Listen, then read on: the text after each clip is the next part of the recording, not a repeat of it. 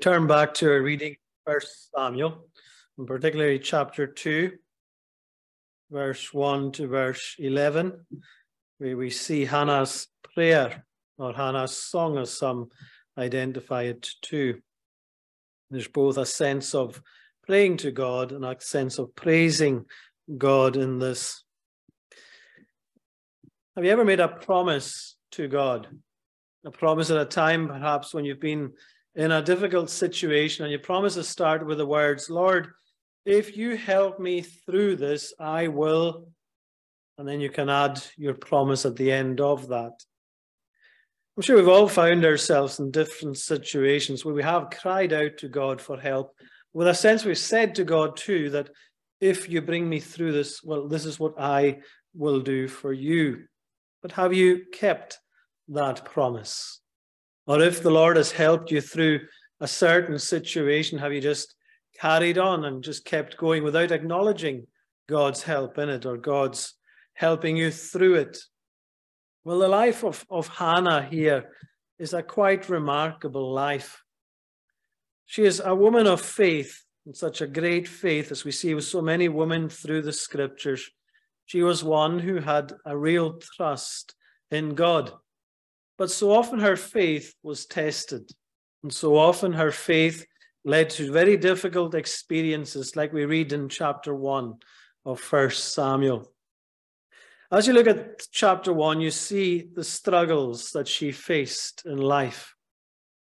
Hannah was married to a good man, Elkanah, but as it was in those days, there wasn't often just one wife in the marriage and Hannah was a partner to Elkanah, but also there was another woman, Peninnah, who was in the marriage as well.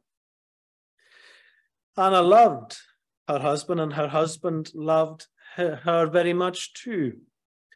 But there was an issue in the midst of this relationship.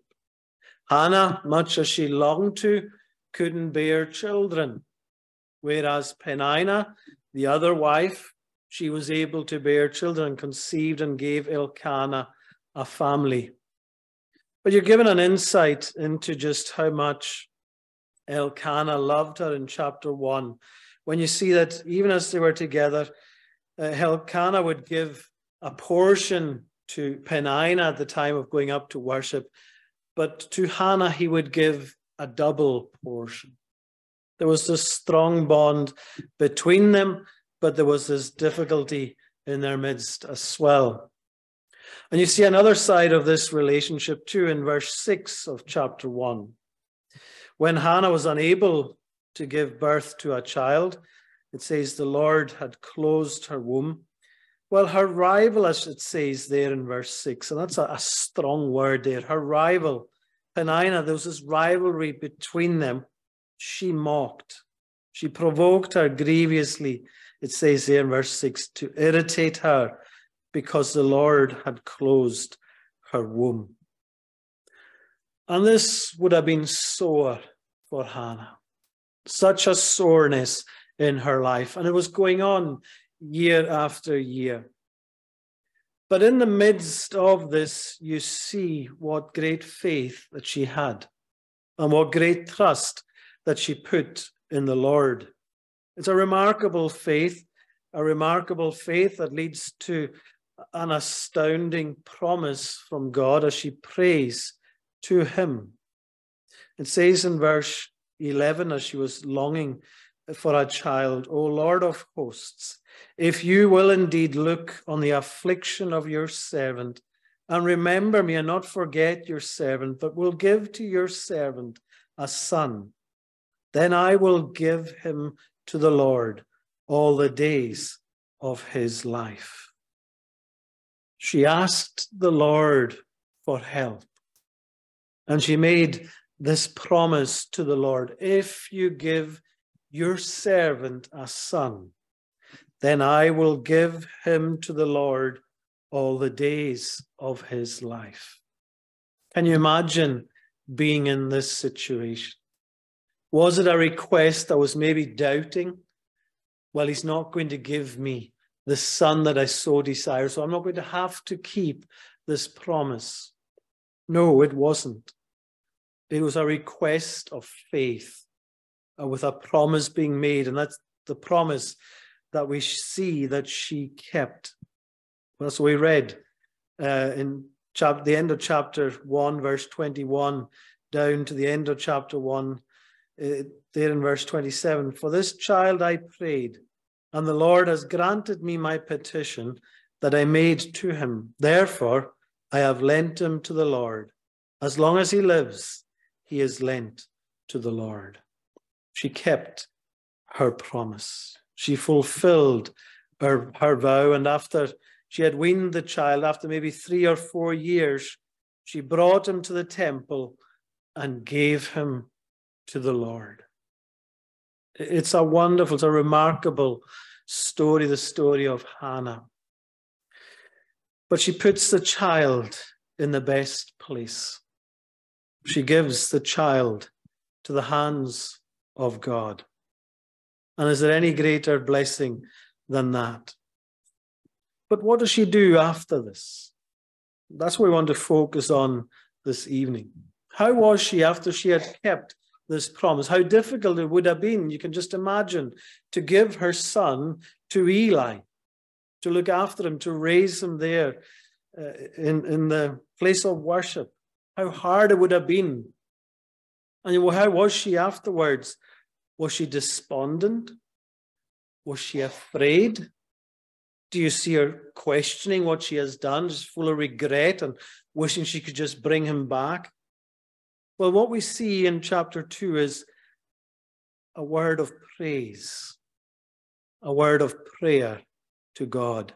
She praises God in this wonderful prayer, in this wonderful song, full of great truths about God, as well as the great trust that she has in God.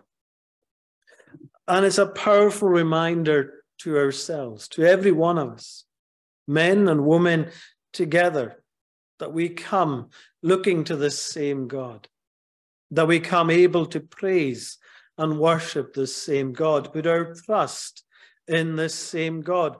We are reminded here in this prayer of Hannah that our worship to God is not just a minister giving a sermon. Our worship to God is collective. All of us together, we come singing praise to God. We come offering up our prayers together to God. Our praise, our prayers, they're not just a starter before the main course. They are part of the whole of worship. They are part of the main course of coming to praise God. We express our thanksgiving to God in prayer. We express it to Him in song. We express it to Him as we receive His word. And I want us to look at this prayer tonight and see this prayer, this song of Hannah, what it says to us both about the truths of God and our own commitment to Him as well.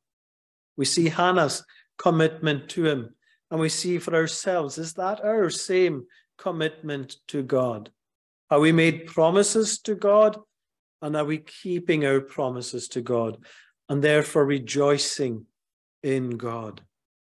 And the first thing that we see here in, in Hannah's prayer is this God knows. That's one of the key things uh, throughout Hannah's life, not just in the prayer before us here, but as you look back to chapter one as well, how you see that God knows her situation. Even though it's going on for a long time, this pain that she is suffering, this mocking that Peninnah is, is showing towards her, even though that is going on, we see that the Lord knows. Because you see here, Hannah's prayer begins with such strong confidence of who God is. In verse 2, there's no one, there is nothing who compares to God. Verse 2, there is none holy like the Lord. There is none besides you. There is no rock like our God. There is none besides you.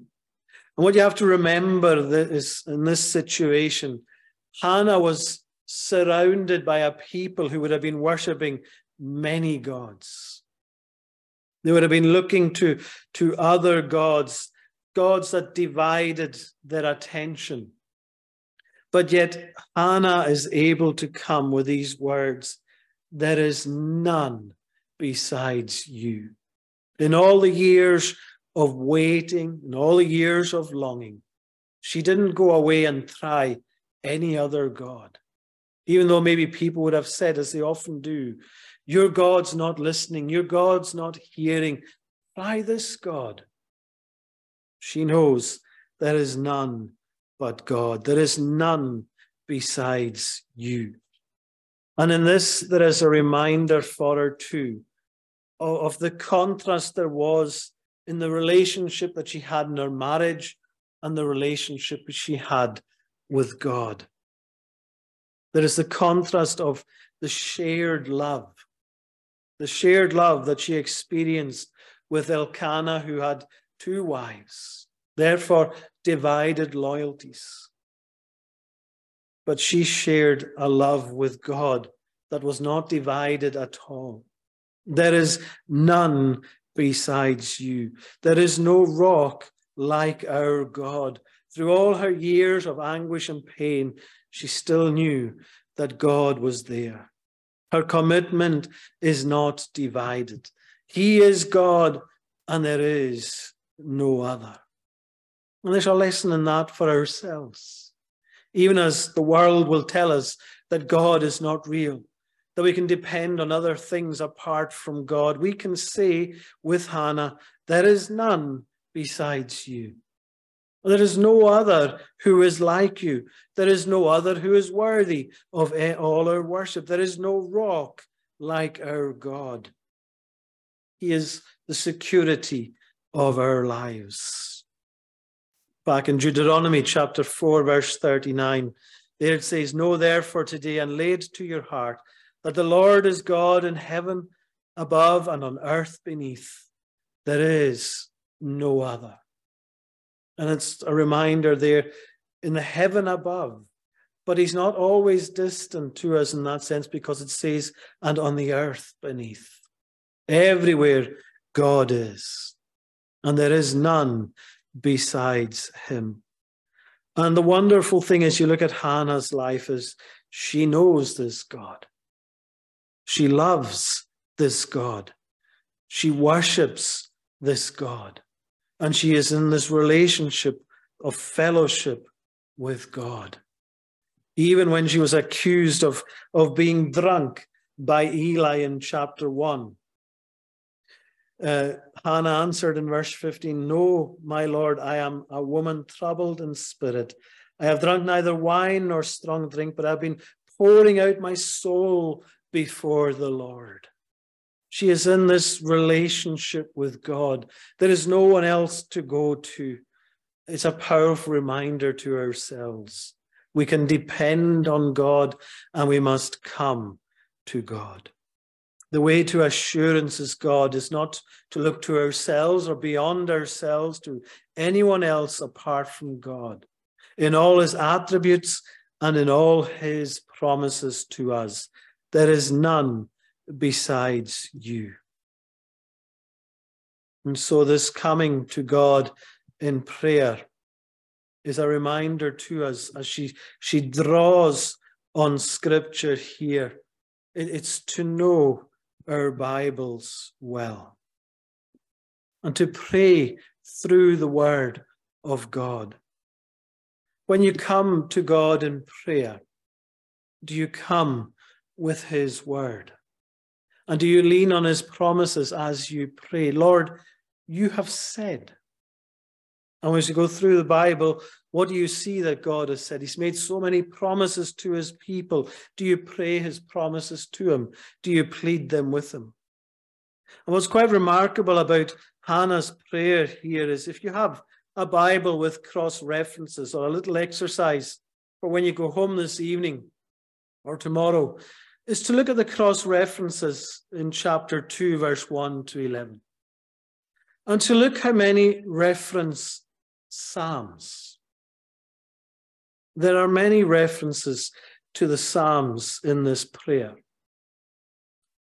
But the prayer came before many of the Psalms were written. The Psalms are referenced and they appear, all the Psalms that we're singing this evening are from the cross references from this prayer, referenced in other Psalms.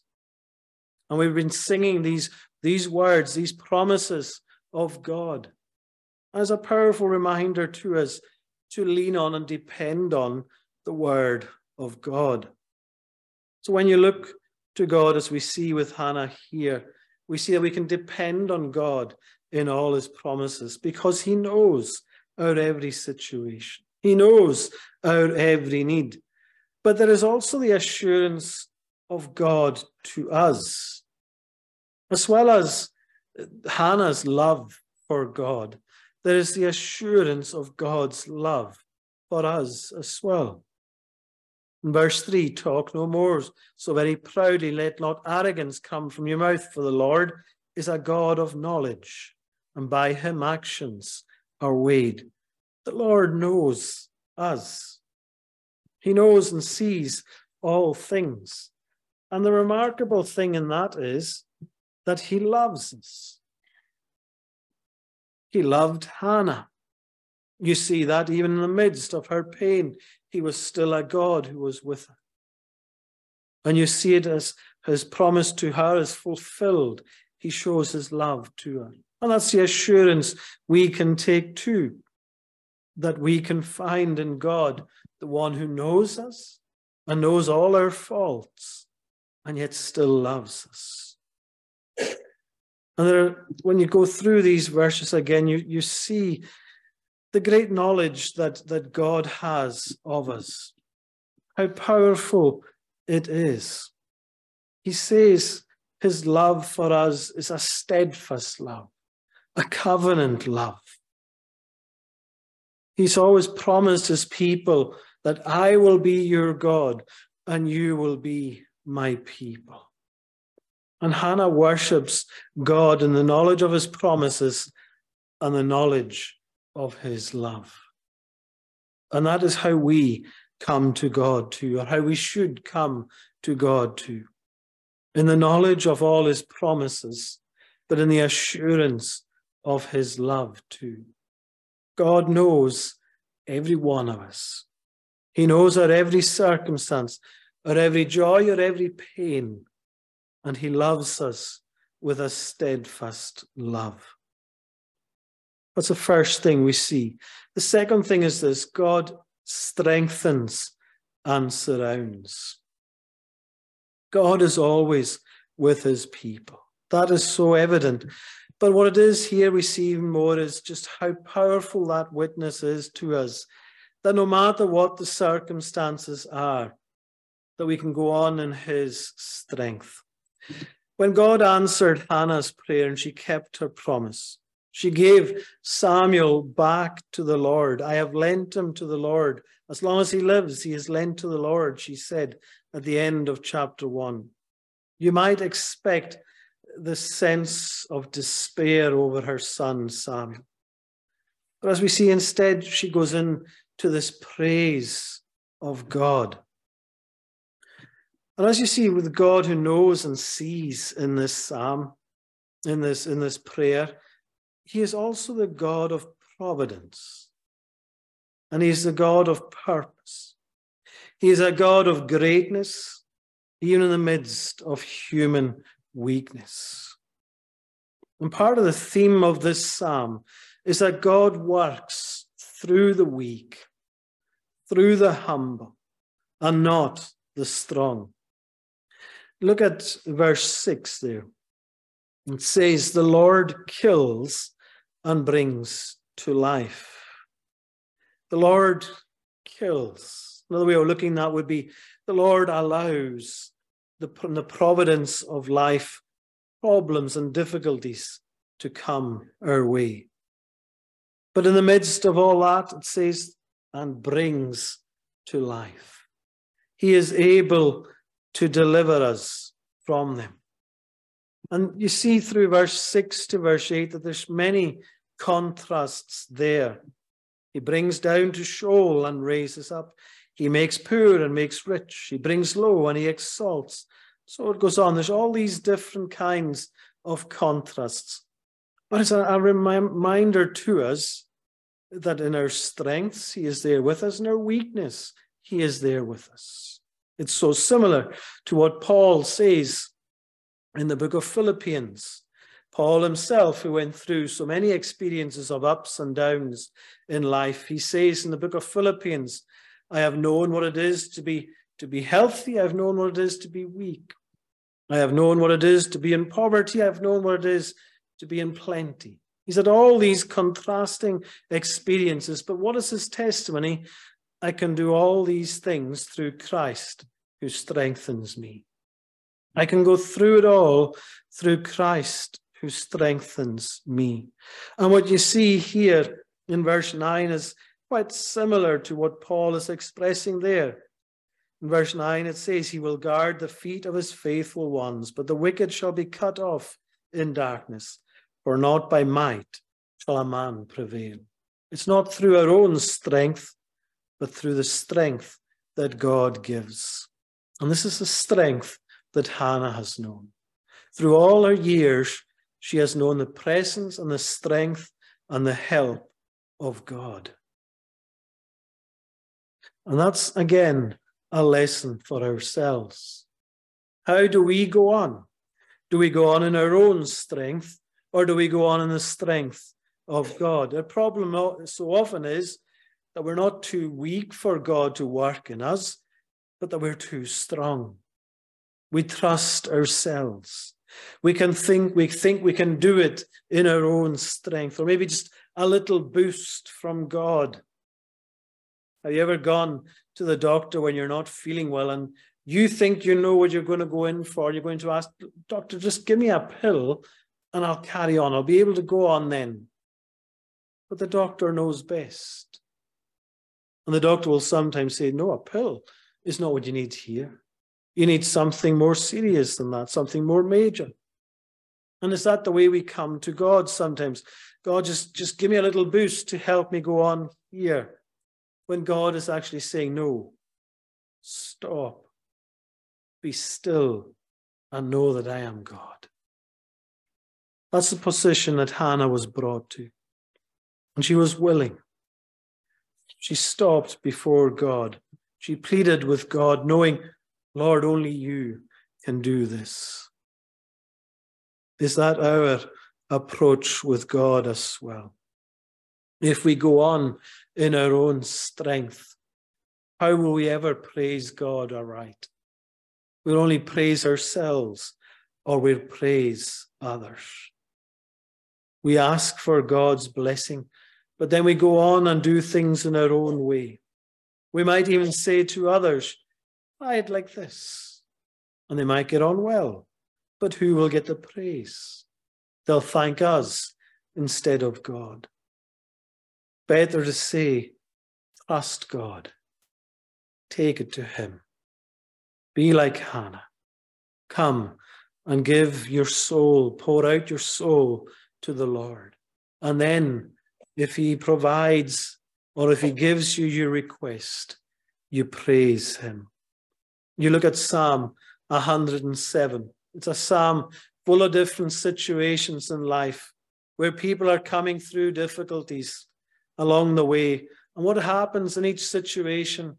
They cry to the Lord in their trouble, and He delivers them. And there's always a reminder at the end of each section of Psalm 107 Oh, that men to the Lord would give praise.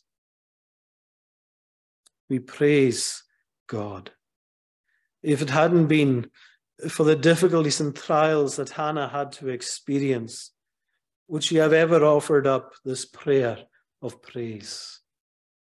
It was only through it that she could come to the point where there is this rich prayer of praise to God, full of the truths of who God is, how weak we are, but how great God is. And that's sometimes the way we have to experience life too. to go through the difficulties, to go through the dark periods, to go through the troubles, but to know that God is there to strengthen and God is there to help. Perhaps at this point, Hannah was given a glimpse of why God had allowed Peninnah in her life, the one who mocked her, her rival as she was called, who made it so hard for her. And yet, did that not shape her faith and strengthen her faith? God's providence is not always easy, but God's providence always has a purpose. And so often the purpose is that we might seek the Lord even more, that in our weakness we will come to him. Psalm 34, another psalm that's referenced here. This poor man cried, the Lord heard him and saved him out of all his troubles. And then the psalm goes on to say, The angel of the Lord encamps around those who fear him and delivers them. There is these times of trouble, the assurance of the presence of God who delivers. That's the God that Hannah knew and was praising here. Is that not the God that we know too? That we can give testimony to that the Lord has been our strength, the Lord has been our help in the poorness of life, in the riches of life, in all experience. There is none like him. The final thing I want us to take from this uh, prayer of Hannah's the God who saves. You notice how this song, this prayer begins. My heart exalts in the Lord, my strength is exalted in the Lord. My mouth derides my enemies because I rejoice in your salvation. There is a note of salvation here. Then you notice how it ends in verse 10. The Lord will judge the ends of the earth. He will give strength to his king and exalt the power of his anointed. What's interesting about this is Hannah is speaking of a king. He will give strength to his king but as yet Israel has no king. But she is getting an insight into the plans of God and the purposes of God for his people. That God will provide a way, a way to salvation. I rejoice in your salvation. Hannah says here. When you go forward into the New Testament, into the book of Luke, chapter 1, you've got another song, another prayer there, the Song of Mary. And in that song, Mary says this My spirit rejoices in God, my Savior. So similar to what we have here. And what was Mary rejoicing in? The Savior who was the King, King Jesus. Throughout the scriptures, we are given assurances and confidence that God is a God of salvation, that He will provide for His people. And God sees every life in such a personal way. And when you look at Hannah here, when she is praising the, uh, your salvation, as she says, and the King uh, who will come and exalt the power of His anointed. There's a sense here of not just Hannah's life, but a far greater work that God is doing, a salvation for all of his people. How he would provide a king so that all people who trust in him can rejoice in that salvation too. From our perspective, we see the bigger picture as we turn from the Old to the New Testament, when we see the fulfillment of what Hannah is saying to us here, that God has a plan and a purpose, not just for the son of Hannah to be given over to the service of the Lord, but for the Son of God who would come as a servant of his people, who would come and give his life for his people. That is who we are being directed to through this prayer, through this song, to the Lord Jesus Christ. And that is the one who keeps his every promise for us. Here we see Hannah, who made a promise to God, not in a rash way, not in a way doubting that God could do it, but through faith. And she kept her promise. Do we keep ours? I'm sure we've broken many of the promises that we've made to God. But the great thing is, God never breaks any of his promises to us. And it's on that we rely. The same as Hannah was relying on the promises of God, so do we. Somebody once said, You can't break God's promises by leaning on them. And so may we lean on all the promises of God, the one who is our salvation, the one who gave strength to his king to come and be the Messiah, the anointed one, who gave his life for our salvation. Let us pray. O Lord, our gracious God, we thank you for all the promises of your word. And we ask that you will bless them to us and help us to lean upon them, even as Hannah so long ago, where she saw the Lord's strength and the Lord's presence with her, the Lord's providence in her life in difficulties, but also in great joy. We pray, Lord, that in our experience of all the highs and lows, that we will rejoice and exalt the Lord, who is alone worthy of all our praise, for there is none beside you. Hear our prayers, Lord, and continue with us, pardoning our sins in Jesus' name. Amen.